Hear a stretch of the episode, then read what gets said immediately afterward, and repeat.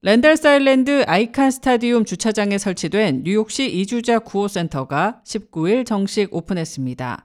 8만 5천 평방피트에 32만 5천 달러가 들여 지어진 이 시설은 여러 개의 텐트와 트레일러로 구성되어 있으며 이주자들이 영구적인 목적지로 이동하기 전 3일 정도 머무는 임시 거처로 사용될 예정입니다. 뉴욕시는 이 시설에 독신 남성 500명을 수용할 수 있으며 하루 세끼 식사를 할 수 있는 식당과 샤워 시설, 와이파이가 설치된 레크레이션 룸, 국제 전화가 가능한 전화 시설과 세탁소 등이 설치돼 있어 망명 신청자들에게 편의를 제공할 것이라고 밝혔습니다.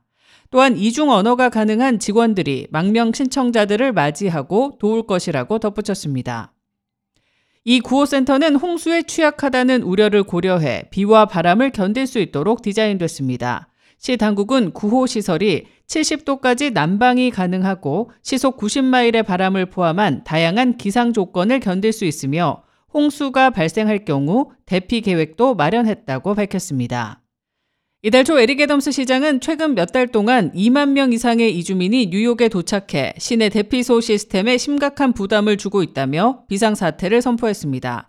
애덤스 시장은 계속 밀려드는 이주민으로 인해 10억 달러 이상의 비용이 들 것이라면서 연방과 뉴욕주의 망명 신청자들 처리 문제를 적극 도와줄 것을 요청했습니다.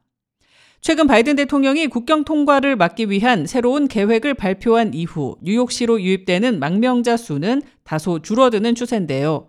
시장실은 19일부터 버스로 항만청에 도착한 이민자들을 랜달스 아일랜드 구호센터로 이송할 것이라고 밝혔습니다. 한편 여성과 아이들은 구호시설 대신 미드타운에 마련된 호텔에 묵을 예정입니다. K-레디오 손윤정입니다.